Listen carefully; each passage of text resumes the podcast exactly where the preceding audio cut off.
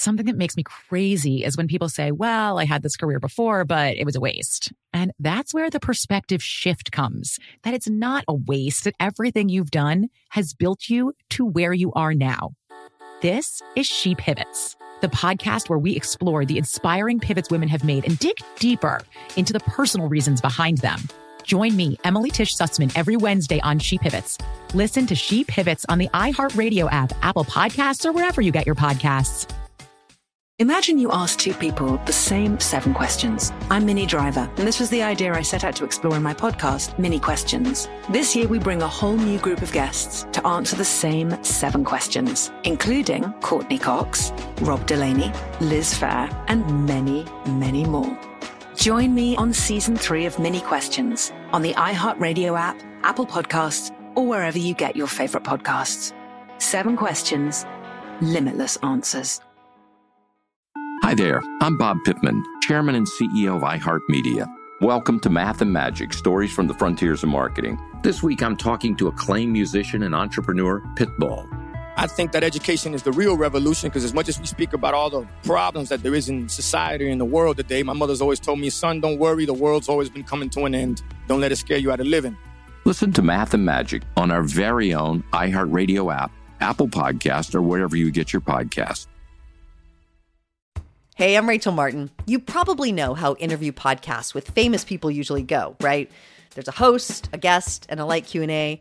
On NPR's new podcast Wildcard, we have ripped up the typical script. It's part existential deep dive and part game show. I ask actors, artists, and comedians to play a game using a special deck of cards to ask some of life's biggest questions. Listen to NPR's Wildcard on the iHeartRadio app or wherever you get your podcasts.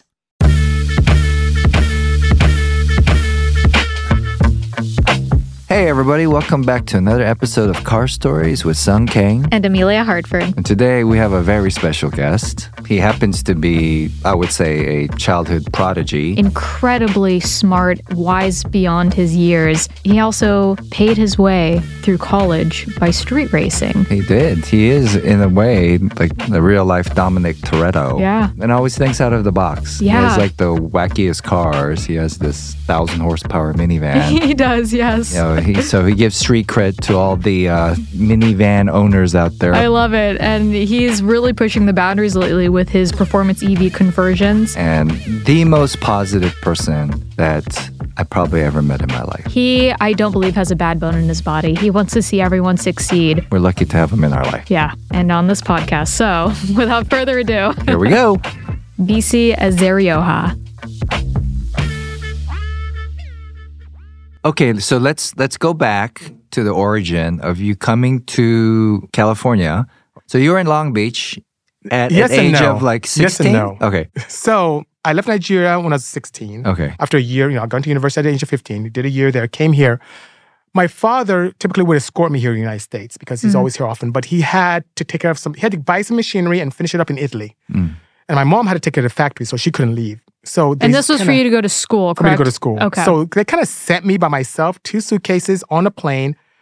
My dad, when he went to school here to study geology, he had a scholarship from Gulf Oil Company. Mm. And in that whole oil company, he met this, you know, this family. And Bob Lancaster was a very good friend of my father's. And my Who's father that? Who's Bob Lancaster? he was the founder of Torco, Okay. the oil company. Okay. And well, my dad had him meet me at LAX.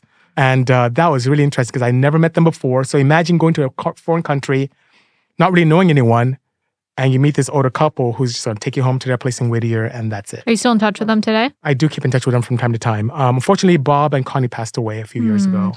So and that's sad, but their sons are still around. They're really good to me. They're like, they're like family to me. Yeah. Yeah. Um, but it was interesting coming here from Africa with a lot of African outfits on and going to church with them.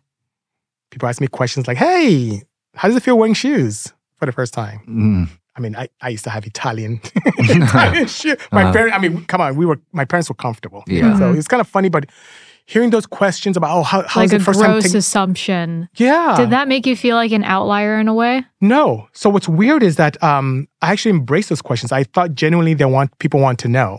So I was the first one to educate. Oh no, well, my father used to travel to Italy and buy his shoes. So I, you know, and uh, oh no, we uh, we live right next to, you know. So I would, my parents have a cosmetic factory, and we have factories everywhere, and we have Coca Cola and, and Sprite and Fanta and all. This. So I was very eager to educate and share share that. I never thought it was, you know, ignorance or a way to put me down. I really welcomed those questions and answered them aptly. Well, qualm. So, how did how did the cars start forming for you?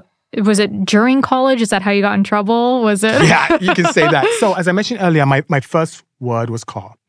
I've always loved automobiles, just had this this great affinity for them. Even from having Hot Wheels, yes, there were Hot Wheels in Africa, but even from then playing with the Hot Wheel and so on and so forth, we just didn't have the environment for modifications. So even though I had access to magazines like Option magazines back then, and I'm talking this is like eight, late 80s, early Okay. 90s. Okay. For the listeners that don't Yeah. know what Option Magazine, what is that? What does Well, that mean? So Option Magazine is this is this Japanese high performance magazine that not only covers builds, think of an Amazon catalog in paper, but just all parts. Mm. It was like this this high end catalog, at least for us, that allowed us to really look at things and see what we can purchase that was hot in Japanese car culture at the time. Mm. And uh, so I saw those and I'd always dream. And I had three dream cars when I was back home, even though I never saw those cars myself. The Pontiac Fiero, don't laugh. Ooh. she laughed. Too late. That's a, that's a, I couldn't help it. It's And a it's- reaction when people say Fiero. In its time, it was a beautiful car. It was a was great car when they didn't have oiling issues and catch on fire. The latter I knew about, which is scary afterwards. I didn't know at the time. Did that happen while you owned the car? That's a good. That's part of my story. It's pretty Okay. good. Okay. And then second was the MR2. Ooh. So the MR2. Nice. So the earlier on AW11, and then the Honda CRX. Okay. So those are my three cars. I was like, this is it for me. Anyway, I digress. So back to when I came here. Now I'm in a country where car culture is pretty cool. People are modifying cars. There was a lot of, how should I say, domestic vehicles out there that were modified, hot rods. Mhm. But the sport compact scene was really in its infancy. You couldn't call a BC Moto and auto parts. You couldn't go to eBay. You couldn't go to, to Amazon. You couldn't buy, you just couldn't buy. well, it there was was nothing still available. fresh at that time. So fresh, there was nothing available. Yeah. Mm. I, I mean it. I mean, we could read about what some tuners did in, in Japan, maybe Mugen, what they had done with Hondas. Maybe Oscar Jackson with Jackson Racing did some things back in the day. Mm. But if I want to buy a camshaft, nowhere. If I Mhm. wanted valve springs, you wanted pistons. Companies existed. You had companies like Venolia, Arias, but they didn't make Honda pistons. I mean, Mm. I'm talking this far back as 92, 93. There was nothing available. Mhm. When you went to any kind of race where there's sport compact cars, lots of rotaries, lots of R100s, RX2s, RX3s. You didn't see Hondas weren't really the hot thing at the time, Mm.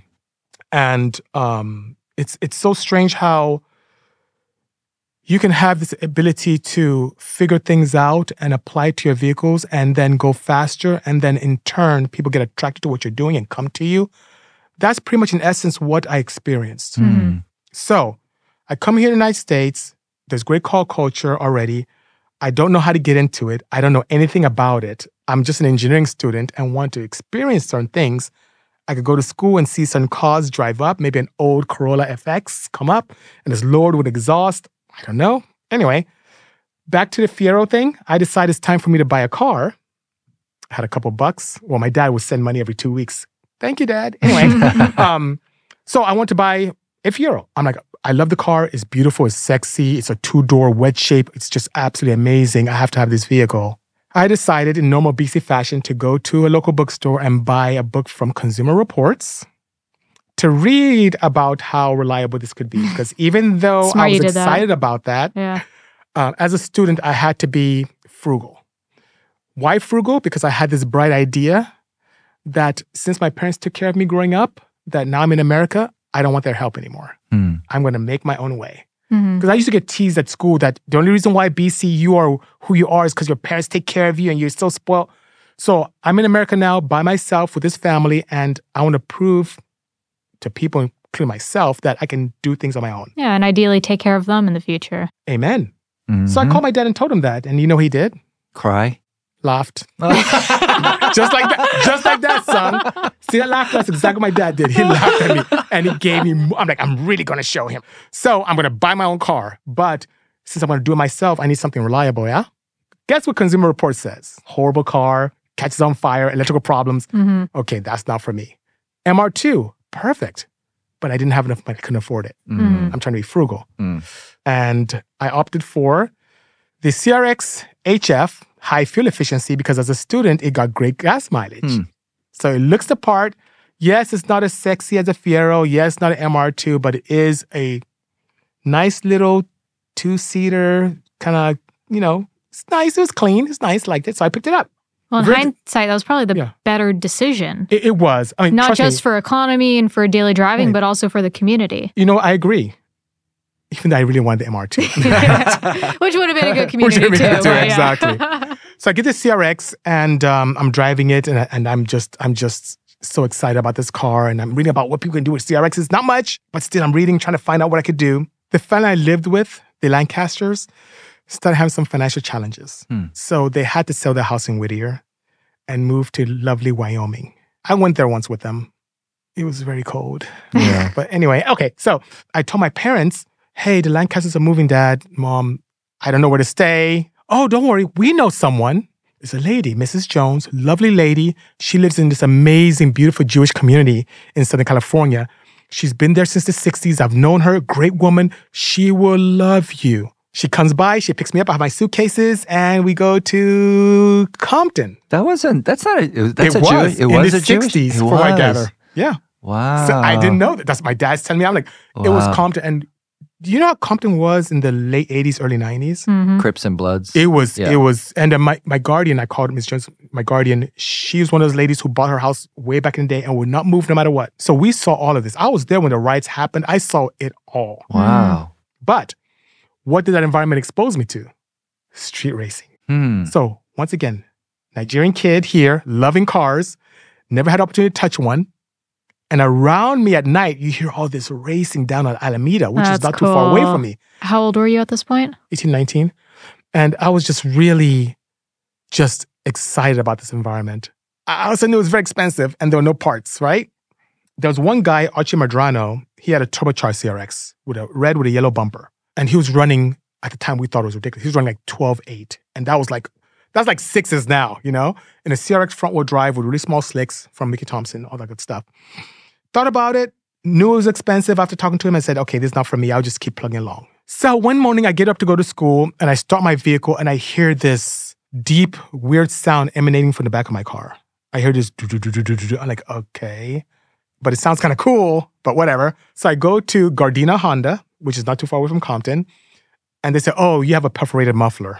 I thought you were going to say someone cut your cat off. No, no. Um, Unfortunately, you know, like nowadays, the catalyst on the HF was up near the head. You have to kind of pull my motor to get to that. But yeah, it was I had a perforated muffler. And long story short, it was gonna cost me $620 to fix, Okay. which may not sound like a lot now, but to then is probably like it sounded like he said 62,000 to me at the time as a student, Sure. right? Yeah. I'm like, okay, that's not gonna work. But one of the tech guys like, hey, you can go to a regular muffler shop. You don't have to get original Honda. You can go to a muffler shop and they'll well one on there for you. And I go there and they say, okay, we have this Dynomax Ultra Flow muffler we can put on there for you. It's way cheap. I think it ended up costing like $70 or something like that. And you'll be good. Mm. $70 sounds better than 620 for me. So that's what I did. Mm. Guys, when I started my car, just the sound it made, I'm like, oh, this is so cool, right? It sounded so cool. It was like a, a religious moment for me. And then it got better, right? When I drove off, my car was faster. I'm like, oh my God, what the heck? Yeah, aftermarket muffler, straight through. It wasn't chambered. So now I know why I gained power hmm but I didn't then. I'm just a student who has a car that sounds better and I have more power. And it got better even than the power and the sound. My fuel economy improved. Hmm. Now I'm I'm just thirsty for knowledge. I want to know why it happened, how it happened. I called a muffler shop. They don't, we don't know. We just put a muffler in your car. We don't, they don't, I want answers. Why? No one could explain it to me. Fast forward to today, I do this thing on Instagram Tech Tuesday Uh huh. where I just open up, and you've been on that with Yeah. me before. Yeah. All I do is share all my knowledge. Emily, I share everything I know. Everything. You can ask me something about what I did that morning, and I will share, show you the diagram. I'll send you my freaking CAD files. I don't care because I remember what I experienced when I was younger, hmm and I remember how it felt when people kind of just pushed me away and didn't want to tell me. Either they knew or they didn't know, and that hurt. Mm. So now I'm trying to be that person I needed when I was younger, and and I would have been much further ahead if people just opened up to me. Yeah. And I don't have that. So I'm doing that for people. And some people, even in industry, would chastise me like, Bisi, why are you telling all your secrets on everything you know? Because technology always changes. What I know today, I didn't know a year ago. And Well, tomorrow and- I will know more. And life isn't a zero sum game either. I We got to keep the industry alive. I agree. I concur with you wholeheartedly. So that being said, people just wouldn't tell me, but I had to know. So I sought out this AEM because I felt they would know and they're local. So I walked in, met the owner, John Concialdi, and unlike others, he's like, "Oh, what do you want to know? Well, here's why it happened." And and he just opened up. And he was a peer. He was a, I was a student, but he was an engineer already, and he was more than happy to share everything he knew with me. And till today, and John would deny it, like, "Okay, Bisi, whatever." He is the reason why I am where I am today. He, he was a mentor to me. He hmm. he he is the reason. John Concialdi from AEM is the reason why I'm successful today. wow. 100%. So hmm. he told me about how baffling is and, and tied it in with fluid dynamics, which I was studying at the time, and how, you know, it's with flow and energy. It takes energy to expel gases. That energy to expel it has come from somewhere from your engine. So if you remove those restrictions, your engine breathes easier. There's less energy that is required to expel those gases, and now it's available for you to propel your car forward, hence power. So mm-hmm. I'm like, okay, what's ne- what can I do next? He's like, I've been thinking about this new system where you can do the same thing with exhaust but with intake. So I have this thing. Why don't you just try it in your car? So he got me a filter, and I went back to the muffler shop, expanded it, and I had it fit to my intake and to my box out. Nice sound, more power. Did And you then- own royalties on those intakes? No, I did not. I, I was just an exci- excited student trying to figure things out. Hmm. I mean, John ended up going on to you know making designing many many different intake systems, and he did quite well with that. But I was there at the at the, at the beginning when he played with that. Hmm. And then what was next? Cam gears. I have the first cam gear John made. I still have it in my garage. Wow. Put on my CRX, got power, went on his dyno.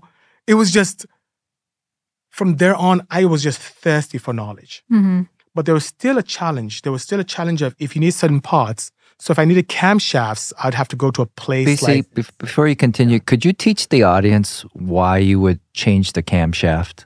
You know, Okay. and what that Let's does. see. in What the a good analogy I can use? Okay, a camshaft is a device that actuates your valves that allows air to come in and also combusted gas to escape. So, in, in essence, think of your engine as a room, and you have a door in that room. Your camshaft is like the door itself. It allows the valve or the door itself to open up for a certain time, for a certain amount of time, and certain, how should I say, distance of opening, and then it closes. And that gives you certain amount of power when that happens. Now, what an aftermarket camshaft does, it allows you to open that door even wider and longer. And why is that critical? In any internal combustion engine, the way they make power is to get as much air with the appropriate amount of fuel as possible. That's why you have a natural aspirated, let's say Emelia had a Corvette and it was natural aspirated and it made X amount of power. And then she put a turbocharger on it, which forces more air in it. She will make more power. And that's key because she had the opportunity to experience, or her engine had the opportunity to experience more air inside of it with the appropriate amount of fuel. A camshaft does that using atmospheric pressure, and even a booster can help as well, by allowing the door to open further and longer. The caveat with that is that you can consume more fuel. Also, if you have an emissions friendly vehicle, it can affect emissions negatively as well. So that's what we had to do then. And mm. I was so interested in technology and why things maybe go faster. I, I just couldn't stop. It was like it's like a passion project for me to continue to make things better and better and better. However, there are two things that happened to me that really changed my life when it came to that racing thing. Have you guys ever been on the roadway and saw that annoying person that was always trying to race you and revving and all that stuff? Mm-hmm. Never. Well, that- Don't know what you're No? talking okay. about. Well, then you and I didn't meet when I was a teenager. That was I. She wasn't born yet. yeah, by the okay, true. Possibly, possibly. And long story short, just with that intake and exhaust that I had, intake from JC and exhaust from the Supreme Muffler Shop, I thought I was the fastest thing on the planet. So, uh, do you remember Circuit City? Yeah. Okay. Well, she doesn't. I know she of knows. it. She knows of. Yeah. Love it. well- Yeah. You've never walked in No, it. I've never been in one. Oh, no. it, was, it was a magical place. yeah, it was. When I got a job there in 1993, there was a guy in, in uh, car audio in the back who had a Mazda 626 turbo. Uh, his name was Terran King, and he was street race. And the people in the store were being really a-holes because they were telling him, oh, there's a guy up front with a CRX, he'll spank you. They're telling me, oh, there's a guy in car stereo, he'll spank you. You guys should race each other. And I'm like, yeah, I'll race him. I got my intake, my exhaust, I'll smoke him, no problem, right? I didn't know what a turbo 66 could do. We go to a track known as Terminal Island. That's where I met people like Steph Papadakis. I met people like that there. It was a track in Long Beach. It was so cool. It was right near the water. Excellent sea level, great air, always cool, just amazing. Lots of domestics, lots of bedding. And we went there to do our showdown. I won't bore you with the grim details of how I couldn't burn out or how I launched. But um, let's say at the end of the quarter mile, he was on the return road and I was still going down the trail. I wish I was alive during these times. Yeah, it was- You it won't was- hear about this. Yeah, it was pretty bad. But then I'm like, teach me, oh my God, you know, and, and he modified his Mazda Turbo. I mean, he did quite a bit to it. and It was, it was much faster than factory. And he gutted it and it was fast. So long story short, I was humbled by that event, but not as humbled as the one that really changed my life on campus. After racing with after racing with Taryn, he started teaching me the ropes on how to rev, how to launch. I didn't know how to do any of that. Um, how to do a burnout, handbrake up, get in the water, come out of it, do a burnout. I, he taught me all that. That made me even more cocky. So I go to campus, Cal State Long Beach. I'm in the VEC Center. Um, unlike now, the side of campus I was engineering, the parking lot is always empty because I guess people don't want to study engineering. You go to business administration, it's always packed full. You can't even get parking. But in the engineering parking lot, it was empty. So it was a good lot for. Misbehavior, lots of shenanigans. I'm leaving one day. There's a black CRX SI in the parking lot. I'm pulling out. She pulls out. I rev on them because I'm Bisi. It's I'm na- naturally what yeah, you do. I just rev. And she's like, all right, we pull up, we launch. At the end of the race, they're on the floor laughing at me. They got all three of them got the car. won? She, She spanked me. She not I love she didn't it. beat me. I don't love she that you lost. I love me. that a, a woman in that era. She has passengers. I'm alone in my car. And I'm like, at that point, I swore that was going to be the fastest single cam on the planet. Like no one had ever. And I did it. I literally, that day was a marker for what changed. I, I was just, I became obsessive with making my car faster. Hmm. Everything I learned in school, every time whether Dr. Heil or Dr. Chang, anyone who was teaching, whether it's thermal or fluids or mass transfer, I'm thinking of ways to make that apply to my car. Mhm. It made my schooling very interesting for me because everything I learned was how can I apply that to my car? Yeah. I almost got expelled. My dad would have killed me. I almost got expelled for trying to test carburetors in our chemical engineering lab. I used water, but I was trying to test atomization of fluids. Hmm. And as I did that, the lab tech walked in.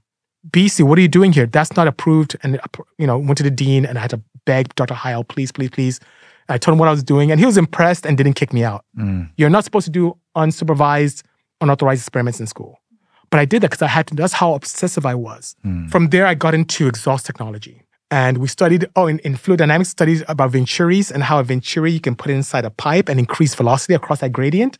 I'm like, if headers are supposed to help scavenge and give us more power, shouldn't a venturi even help more? Hmm. And I asked John, and John's like, yeah, it could. John from AEM. Yeah, John Concialdi. I welded one on and I picked up power. So just I continue. And each time I went to Terminal Island in Long Beach, That was your field testing. that was like it was. I went from jeez, 18.4, that's why I ran, to 16s, to 15s, to 14s, to 14.2. And people are like, what are you doing? How? And I'm there Friday, Saturday, Sunday. That's when the track was open. Friday after work, I go straight there. After work, I go. I couldn't stop thinking about this. so you're working, you're going to school. Going to school, working, and at night street racing. Well, testing my cars, yeah. testing equipment. The street That's racing came a little call bit later. Yeah, that's what it's called testing. Testing, testing.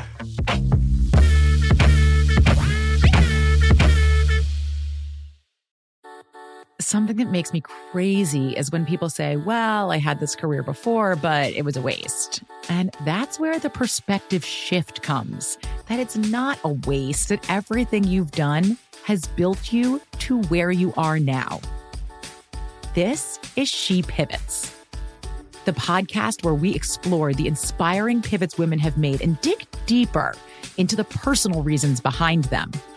Join me, Emily Tish Sussman, every Wednesday on She Pivots as I sit down with inspiring women like Misty Copeland, Brooke Shields, Vanessa Hudgens, and so many more. We dive into how these women made their pivot and their mindset shifts that happened as a result.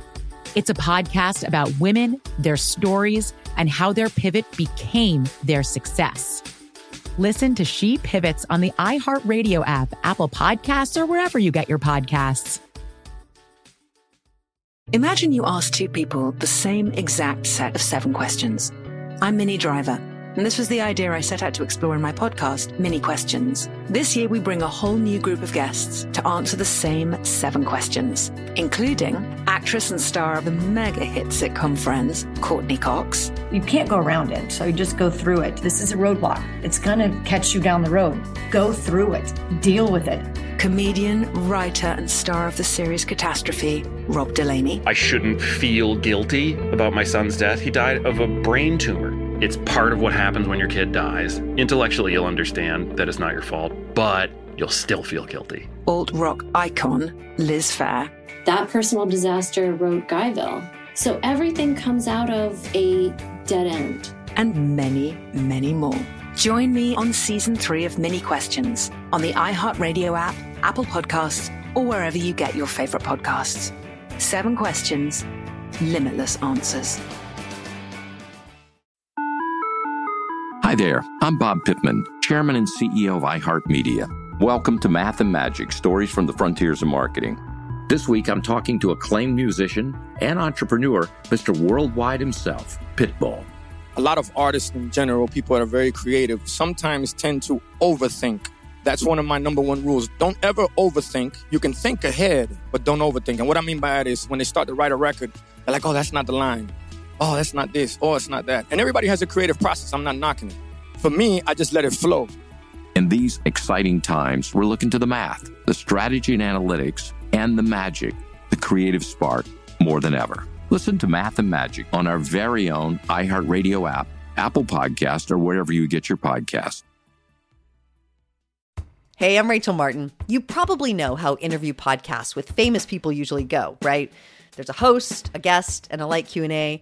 On NPR's new podcast Wildcard, we have ripped up the typical script. It's part existential deep dive and part game show.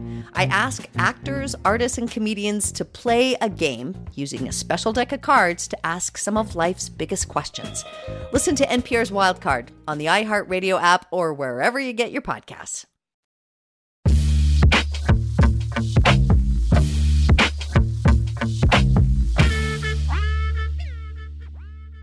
I won't bore you with the grim details of how crazy I went with the street racing and so on and so forth, but Please had- do. Yeah. Yeah. Okay. Well, That's not boring. Here's the thing. I I noticed this. a lot of people didn't go to the racetrack. So I would watch them and see how they launched. I'd pay attention. I, I kind of took a scientific approach to stalking my prey.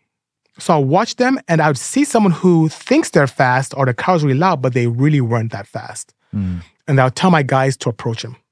I didn't feel comfortable I got a spoiler because this is Sure. making me crazy. Is this Yeah. how then did you start racing as your income and quit your job and use this to pay for your school? It got- if not, I feel like this is a great movie. Actually, I did a little bit of both. So, long story short, um, had the opportunity to race quite a few individuals and kept going faster and faster and faster. My advantage was I'd go to the track and practice and know my times, while other people just only focus on street racing. And I made a couple bucks doing that. And I knew who to hit up. And when mm. they see my HF CRX, they're like, yeah, I'll race you. Mm. And I'll make win some money. Sometimes people wouldn't pay. Taryn and his friends, they'll tell me, Bisi, just go ahead and leave. We'll meet up with you at Carl's Jr. Mm. And they show up with my money. I don't know what mm. they do. I still don't know what they did. Were you familiar with AOL chat? yeah. okay. You guys are looking at me I'm like, like I'm a baby. You are a baby. You're a baby. like one. well, even though we had pages back in the day, AOL chat room was a place where we could meet up and race. And there was a chat room known as AOL Japan Street Racing, or Japan Racing, sorry. We, we all kind of congregated there. Well, I got hit up for a race.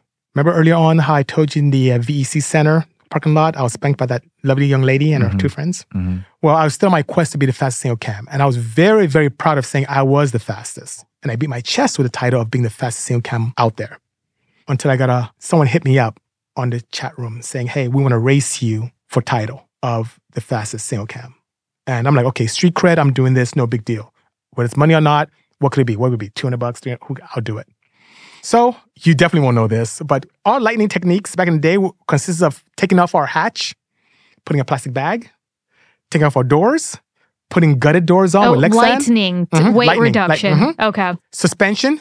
We take out our rear coils and put in pipes so it doesn't squat. I did all this. And then my exhaust system, unbolting it and going with a side exit. Okay. That was my street race setup. So this gentleman hits me up and says, hey, we're racing you for $5,000. Wow. That's a big Now, jump. And this yeah. this is still your daily driver at this point? This is the only car I've ever had. Okay. $5,000. Now, guys, even though my parents took care of me growing up, I never saw $5,000 in my life. So me racing for $5,000 was ridiculous. Did you have the money if you lost it, or did you go into I it just have- knowing you're going to win? If you search me, I probably have $150 on me. So you were just confident. You're like, I can do I this. I thought it was for crop. I thought it was for, for street street cred. That's what I thought I was racing for. But when he said five thousand dollars, I'm like, what? No. And then this one guy came up. This one African American gentleman came up to me and said, "Hey, you know, my name is John. Here you go." What? I'm not exaggerating. I'm gonna take a slight tangent. J- Big John is now one of my good good friends. Mhm. Until today, he won't tell me how him as a teenager was walking around the street races with five grand his. Don't ask, don't tell. Yeah, he would not. we were kids. How did you have five grand? And this is not five grand in 2023. This is five grand in the 90s. Mm, Use fuel as a judge. mm, We used to pay 99 cents a gallon for 91 then. yeah, Now we put four or five dollars. yeah. At So it's equivalent to today's 20,000, 25,000. That's what That's before taxes. yeah, that's before taxes. So that was a lot of money. And I'm like, okay. So I, I take it. And the guy who hit me up said he wants to hold the money. I'm like, everyone's like, no, hell no. no. They- the racers don't hold the money. You always have a neutral party who holds the money. So Not that I would know. so um, Lucky Mike, we call him, held the 5,000 from us and held the 5,000 from him. And we lined up. So what did these guys do? Remember how I told you earlier I used to watch my prey Mhm. and see what they'll do? And I understand a lot about technology engineering. I understand a lot about how engines work. And these guys started making really silly mistakes. So first thing they did was start the car. What what car did they bring? They had a CRX. Okay. So we're going for the, we're going for the the world's fastest CRX or single cam. So they have a CRX like myself, injected. I'm carbureted, thanks to JC. Tom Young, that's his name, opens my hood, reaches around looking for nitrous. I don't have any. Did they? Was it because you guys weren't allowed to run nitrous, or was it No, you so just we're going to natural open the bottle? We're natural aspirated. So Right. the thing is, being nat- all motor, all motor natural aspirated, you're not supposed to have any kind of chemical, no adders, no power adders. Okay. Mm. That's the title. Mm. You know, all motor, yeah, hardcore, all motor, you know. So Tom opens his hood. I look at it. It looks like a regular, okay, whatever. Injection. I'm like, he's not gonna go anywhere. Close the hood. So they make this mistake. I thought it was a mistake. They thought it was cool. And a lot of street racing guys used to do this front wheel drive. They'll start the car. They'll have two guys in front of the car on each side of the fender. Then they'll pour a bunch of bleach or VHT or whatever on the floor and they'll mm-hmm. burn out. And as they're burning out and the guy has his handbrake burning out, the guys on the side are pushing the car left to right.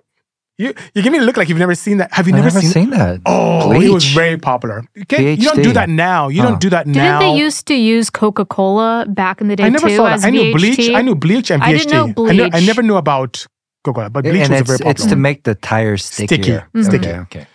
So they're doing this and they're putting a lot of heat in there. They're heat soaking. They're putting a lot of heat in their motor, just burning out. And they did this about three times, just showboating. And there are people lined up on both sides of the street. It was a big, t- it was a big race. Mhm. And they do the burnout and they pull back. I start mine up. I do a dry hop and just clean off all the rubbish on my car. Mhm. And that's it. I stop.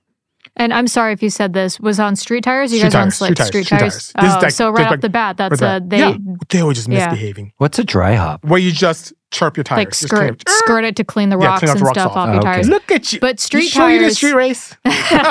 Street tires, you don't want to put a lot of heat into them Mhm. because then uh, they don't. Uh, the, their best performance isn't best optimized when they're overheated. They're That is they're a lot more sensitive, Mhm. unlike a slick. So Mm. they were doing all this, all these shenanigans, and I'm like, okay, whatever. So we stage. Lucky Mike points at me, points at him, Rev, hands up, drops it. This guy leaves me. First gear, I'm looking at tail lights.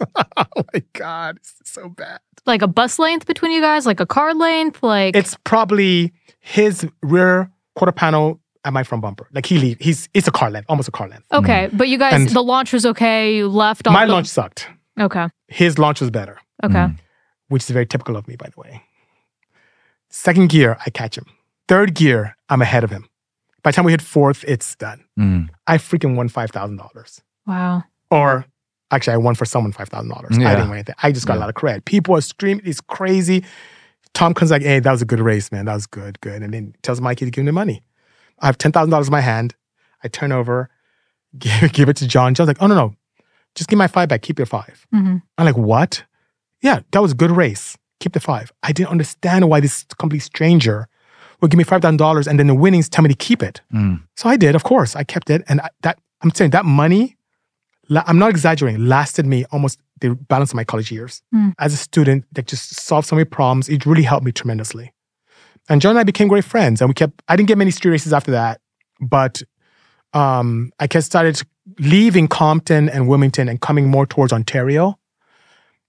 Going to Sylmar, going to street races. That's how I make money there again. Not never big race, same $200, $300 races, same procedure, watching my prey, approaching the right people, winning the races. And then one day I saw a Mustang and Integra race each other. And at the end of the race, the Mustang pulled over, the Integra didn't stop. Integra kept going and going. And there was a a T intersection. He kept going and then went off over the embankment. We all ran towards there. And one guy, I don't even know if it's true, one guy came down like, he's dead. And we all ran to our car and got out of there. And ever since then, I stopped. I never went to a street again ever since that day. Mm. Ever. There's a friend of mine who brought a Veloster in for me to tune a few months ago. He was there that same night. It's weird. It's like we, he's like, yeah. I'm like, he's like, you street? Like, yeah, I stopped because I went to Ontario. I saw someone die with Ontario. He said, I was there. Same thing. I stopped too. Like that same night. Both of us, years apart, stopped racing because of what we saw that night. What year Mm. was that? This had to be, now we're probably 99. 99. Yeah, 99. Wow. I stopped. Hmm. And I like, I'm not doing this anymore. So I was still very gung ho about technology and figuring things out. And then one gentleman one day just walked up to me and he identified himself as John Yoshinaga from Honda. And he said, Hey, I've been watching you for a while and I see how you interact with people. And what I mean by that is, what I used to do is every time I went to a race, I'd have a table out. And all my partners who helped me with racing, um, whether it was then Circle, Circle Racing for the wheels, or MSD became one of my partners. Um, Holley helped me with pumps, AEM. They give me brochures, and I'll go to race, set up a table, and put their brochures on. And when people ask me questions about, oh my God, you ran a good time, what, what did you use? I'll say, oh, I use this, this intake from AEM or this carburetor from AEM, and, and here's the dyno I used. And But this oh, wasn't at street races. No, this right? was now in Fontana at a right. sanctioned. Because I was going to say that'd be a lot to put away. Yeah, in a test and tune. pinch of time.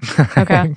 Yeah, in the street. Uh, Don't By the I way- don't street race. Don't look at me Oh. like I'm a street racer. She doesn't street race, she tests. Oh, cars. tests, yes. Yeah. So no, I would testing. never Huh. condone that type of behavior. As you should No, she not. does. She does. He approached me and said, I've been watching you for a while and I like what you're doing. How would you like to race for Honda? and this was what age? Oh, now, okay, now I'm in my early 20s, I think. You've graduated at this point or not yet? No, I haven't graduated yet. I didn't graduate at the time.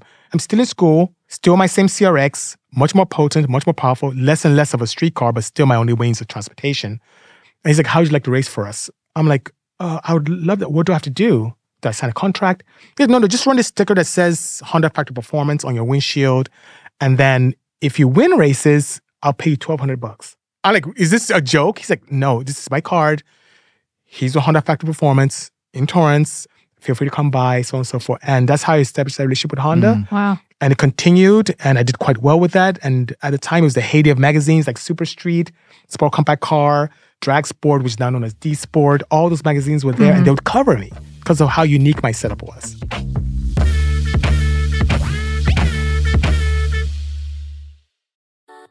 Something that makes me crazy is when people say, Well, I had this career before, but it was a waste. And that's where the perspective shift comes that it's not a waste, that everything you've done has built you to where you are now. This is She Pivots, the podcast where we explore the inspiring pivots women have made and dig deeper into the personal reasons behind them. Join me, Emily Tish Sussman, every Wednesday on She Pivots as I sit down with inspiring women like Misty Copeland, Brooke Shields, Vanessa Hudgens, and so many more. We dive into how these women made their pivot and their mindset shifts that happened as a result. It's a podcast about women, their stories, and how their pivot became their success. Listen to She Pivots on the iHeartRadio app, Apple Podcasts, or wherever you get your podcasts. Imagine you ask two people the same exact set of seven questions. I'm Minnie Driver, and this was the idea I set out to explore in my podcast, Minnie Questions. This year, we bring a whole new group of guests to answer the same seven questions, including actress and star of the mega hit sitcom Friends, Courteney Cox. You can't go around it, so you just go through it. This is a roadblock. It's gonna catch you down the road. Go through it, deal with it. Comedian, writer, and star of the series Catastrophe, Rob Delaney. I shouldn't feel guilty about my son's death. He died of a brain tumor. It's part of what happens when your kid dies. Intellectually, you'll understand that it's not your fault, but you'll still feel guilty. Alt rock icon, Liz Phair. That personal disaster wrote Guyville. So everything comes out of a dead end. And many, many more. Join me on season three of Minnie Questions on the iHeartRadio app, Apple Podcasts, or wherever you get your favorite podcasts. Seven questions, limitless answers. Hi there, I'm Bob Pittman, Chairman and CEO of iHeartMedia. Welcome to Math and Magic Stories from the Frontiers of Marketing. This week, I'm talking to acclaimed musician and entrepreneur, Mr. Worldwide himself, Pitbull. A lot of artists in general, people that are very creative, sometimes tend to overthink. That's one of my number one rules. Don't ever overthink. You can think ahead, but don't overthink. And what I mean by that is when they start to write a record, they're like, oh, that's not the line. Oh, that's not this. Oh, it's not that. And everybody has a creative process. I'm not knocking it. For me, I just let it flow. In these exciting times, we're looking to the math, the strategy and analytics, and the magic, the creative spark, more than ever. Listen to Math and Magic on our very own iHeartRadio app, Apple Podcast, or wherever you get your podcasts. Hey, I'm Rachel Martin. You probably know how interview podcasts with famous people usually go, right? There's a host, a guest, and a light Q&A. On NPR's new podcast Wildcard, we have ripped up the typical script. It's part existential deep dive and part game show. I ask actors, artists, and comedians to play a game using a special deck of cards to ask some of life's biggest questions. Listen to NPR's Wildcard on the iHeartRadio app or wherever you get your podcasts.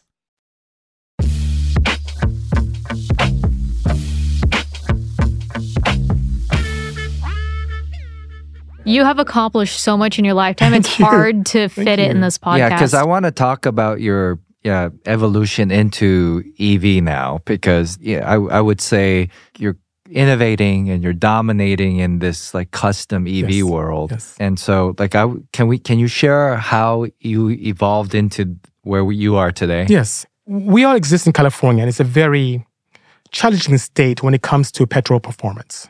You know, I like to have fun. I'm the guy who, if you look at any of my social networks, you'll see me with twin turbos, shooting flames, doing fun stuff. I love racing. I love speed. I love efficiency. I love all that stuff. I'll, I've always been a diehard petrol head. But it's, it's difficult here in California to modify anything that's newer than 1975 without getting in trouble. You have to meet certain emission standards or just go off road only. And it got tougher and tougher for us builders as well. We noticed that agents starting to get set out to certain dyno shops from the EPA to kind of bus shops that were tuning cars, and it was uncomfortable. So, bearing that in mind, I kind of had to focus my business on off road vehicles only. Cars are only for the track, um, sand rails, so on and so forth. And, and that's a very small niche compared to people who like to have a lot of fun with their cars. I, I noticed something out there that there were people claiming that Teslas were fast and they were pretty cool and and I had no interest in EVs.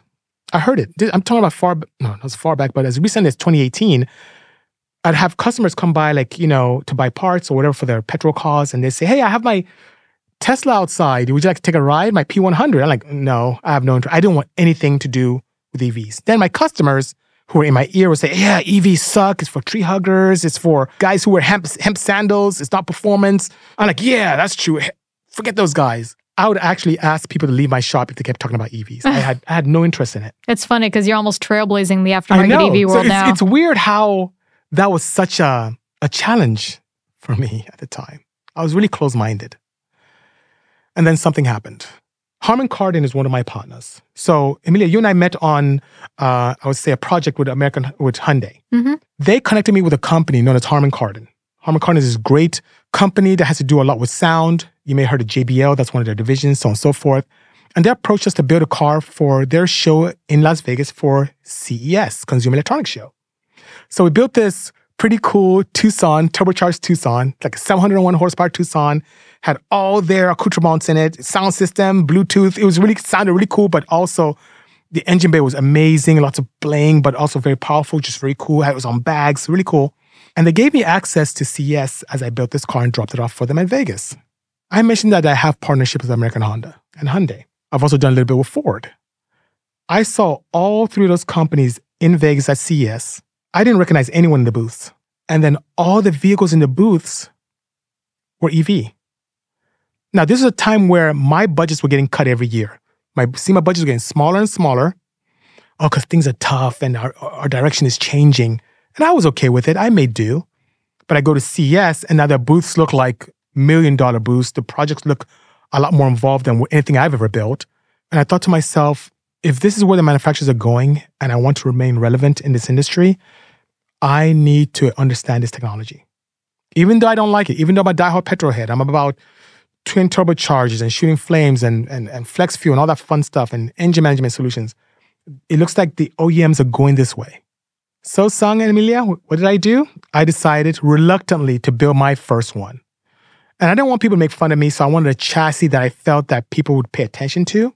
I've always had a soft spot for Porsche 935s from Group 5 Racing. I had the opportunity to find a body kit from a curator who had the original Kremer molds. And I had, you will find this interesting. In SEMA 2016, and there was a white Porsche 911 you sat in that had a large single turbo in the rear. That is the pink car. Mm. So I had a Porsche 911 that I'm like, I'm not really driving this thing. It's sitting here. Sung liked it, but I should probably do something with it. I grafted on the 3 body to that chassis that you sat in. And Emelia, I'm not ashamed to share this with you, but the first time I drove that pink 935, I almost urinated on myself. it's just, I never experienced such an amazing I mean, you sit in the car, it looks like an old Porsche, it smells like an old Porsche, but then the acceleration is just no lag, it's just instant.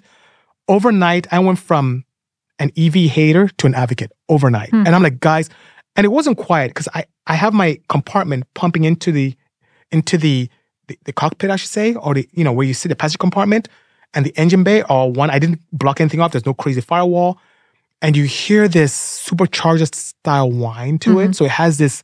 Is that from the transmission or from the the gears and the motor itself? You can literally hear. It's weird. Where so do you, where do you get them? Are these like t- like where are you getting the motors from? Great question. So there's one architecture that I like in the EV world a lot, and it's a popular one It's actually from the Tesla P100D, the rear drive unit. Okay. That architecture is very, very clever. It's an integrated motor, inverter, and transaxle. Can you buy that as like a crate, or do you have to buy a car? You and... have to buy it from dismantlers. Um, okay. Tesla is not very um, consumer friendly, forthcoming yeah. when it comes to brand new drive units. So unfortunately, we have to scour the wrecking yards or reject dismantlers and buy them and then modify them in normal Bisi fashion. Right. I do modify. So them. those cars will drive with the sensors and all that being closed off. So great question. You just take the drive unit itself. We remove the inverter board itself. So the Tesla board that controls everything is one of the first modifications we do. Think of it as, um, you know how we used to chip ECUs back in the day? Mm-hmm. Think of it like that, but a little bit more advanced, where you have an inverter board that controls everything in the motor itself, and you have a separate engine management solution like a VCU 200 from AEM okay. that controls that. And then also to allow for higher RPM activity, because the regular drive units peter out about 15,000 RPM. I push mine to 18.5. I change the bearings inside. And then, because it's a lot torqueier and they come with a regular differential, which is like a peg leg that you and I would know in racing circles. The Tesla original factory setups use braking systems as an anti, you know, as their anti-skid or better yet, traction control. Mm-hmm. When a mm-hmm. wheel spins, they use the brakes. Mm-hmm. I'm doing something a little bit more analog, so I don't have that. So my friends at Quaife had made a, I know Michael Quaife very well. We've done some really good stuff with him. Made a limited slip differential that we can now install inside the Tesla drive unit as well. Wow. To allow for adhesion. So the regen braking, that's... You have that as well. Regen is now you using the engine to almost, to some extent, for the guys listening, reversing the energy to allow to go back and charge the battery. Because so prior, is it, am I wrong to say it's on the wheels? on no, Teslas? Yes, or? it is in the motor itself. It's in so the motor, the motor okay. is a generator and absorption unit in one. Okay. Okay. So when you see acceleration, you're generating it and it absorbs energy back and almost like slows down, reverses, and puts it back in your battery right. in the motor okay. itself. When I drove your car, the pink Porsche, yeah. it, it also changed. Like I became. I, I, I converted. All right, moment. I'm coming to drive this you car. Should. Yeah, Media, you, you I'm not even going to say anything to you. I know you're a diehard petrol head. I was, but it is eye opening. It really is. Yeah. And fast forward to today, 90% of cars in my facility are, are EVs. We're doing a lot of EV conversions. Everything from Rolls Royces to Caterhams to hmm. VW buses to lots of Porsche 911s and 912s Yeah. and 930s. It's it's and I don't have to worry about emissions anymore. Yeah. Honestly, it shouldn't be legal because it's scary fast. It's it's people gonna get in trouble as this gets more and more popular. It's really scary fast stuff. Yeah, Also it's a scary car It to is. drive, It is. and it, and it has this visceral like feeling to it because the motor makes this sound. It's you know it, it's, it's still rattly like an old Porsche, Yeah. right? And it has the AEM, you know, ECU Yeah. there, Mhm. right? It's so it feels familiar, and and what's crazy about Bisi is that he lets you drive the car by yourself. I don't know if I'd want to do that. Okay, Yes, and then, you would. And then you, you don't want to come back. Like, I, like, I was like, here's a freeway. problem, yeah. I'm about to go home in this thing, right? Like, yeah, he's so generous. You know, the reason I felt like, you know, I really wanted listeners to meet you is that anytime I hang out with you, aside from all the car knowledge that you are so willing to share, um, and I always learn something from you, the walk away for me, Emelia, is there's not one negative bone in Bisi. Like he's one of those few people. He taught me something because, you know, in life, like you meet people and you kind of like, you know, maybe have some bad experiences and you have something negative to say about that person, right? With Bisi, he's taught me like, what's the point of even bringing that up? hmm You know, and I used to talk a lot of shit. you know, I did because I go, you know, that guy fucked me over, and like, you know, this or this guy's attitude is this. But with Bisi, I never heard him say one negative thing about anybody, and it's something. Yeah, I can honestly yeah, say the same. Yeah, and it's Thank a trait guys. as I get older, as you know, as an adult, I go, yeah, that's something I need to adopt. Life's too short. Yeah, Life is too short. I mean, th- this country has been, really been great to me. I mean, I really came, as I mentioned earlier, as a student without much, and I- I've accomplished so much. And people have been kind, and hey, I come across difficult situations, but I, I try to focus on the, on the positive, on the things that are more beneficial than not. It is difficult. I mean, even recently, I've gone through some really difficult personal things, but I still try and see positive things out of that as well. So the best is yet to come. And um, I really appreciate you spending this time with you guys. Who knows what tomorrow brings? It should You're be good nonetheless. No, Yeah. you're awesome. Oh, thank you. I see you everywhere. I know, same. no, it's been really cool to see all your success over Thank these you. years. Congratulations Thank on everything. Thank you so much. Appreciate that, Emelia. Thank you. and yeah, and the best is yet to come. Yeah. Bisi. Best is yet to come. Right. Amen. yeah. Yeah, thank you so Cool, much. Thank you. No worries.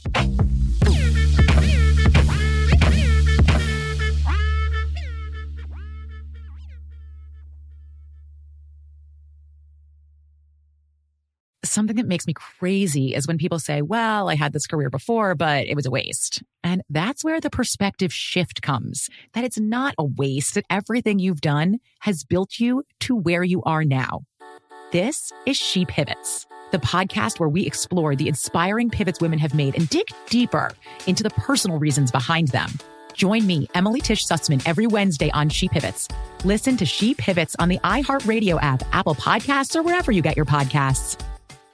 Imagine you ask two people the same seven questions. I'm Minnie Driver, and this was the idea I set out to explore in my podcast, Minnie Questions. This year, we bring a whole new group of guests to answer the same seven questions, including Courteney Cox, Rob Delaney, Liz Phair, and many, many more. Join me on season three of Minnie Questions on the iHeartRadio app, Apple Podcasts, or wherever you get your favorite podcasts. Seven questions, limitless answers. Hi there, I'm Bob Pittman, Chairman and CEO of iHeartMedia. Welcome to Math and Magic Stories from the Frontiers of Marketing. This week I'm talking to acclaimed musician and entrepreneur, Pitbull. I think that education is the real revolution because as much as we speak about all the problems that there is in society and the world today, my mother's always told me, son, don't worry, the world's always been coming to an end. Don't let it scare you out of living. Listen to Math and Magic on our very own iHeartRadio app, Apple Podcast, or wherever you get your podcasts. Hey, I'm Rachel Martin. You probably know how interview podcasts with famous people usually go, right? There's a host, a guest, and a light Q&A. On NPR's new podcast Wildcard, we have ripped up the typical script. It's part existential deep dive and part game show. I ask actors, artists, and comedians to play a game using a special deck of cards to ask some of life's biggest questions. Listen to NPR's Wildcard on the iHeartRadio app or wherever you get your podcasts.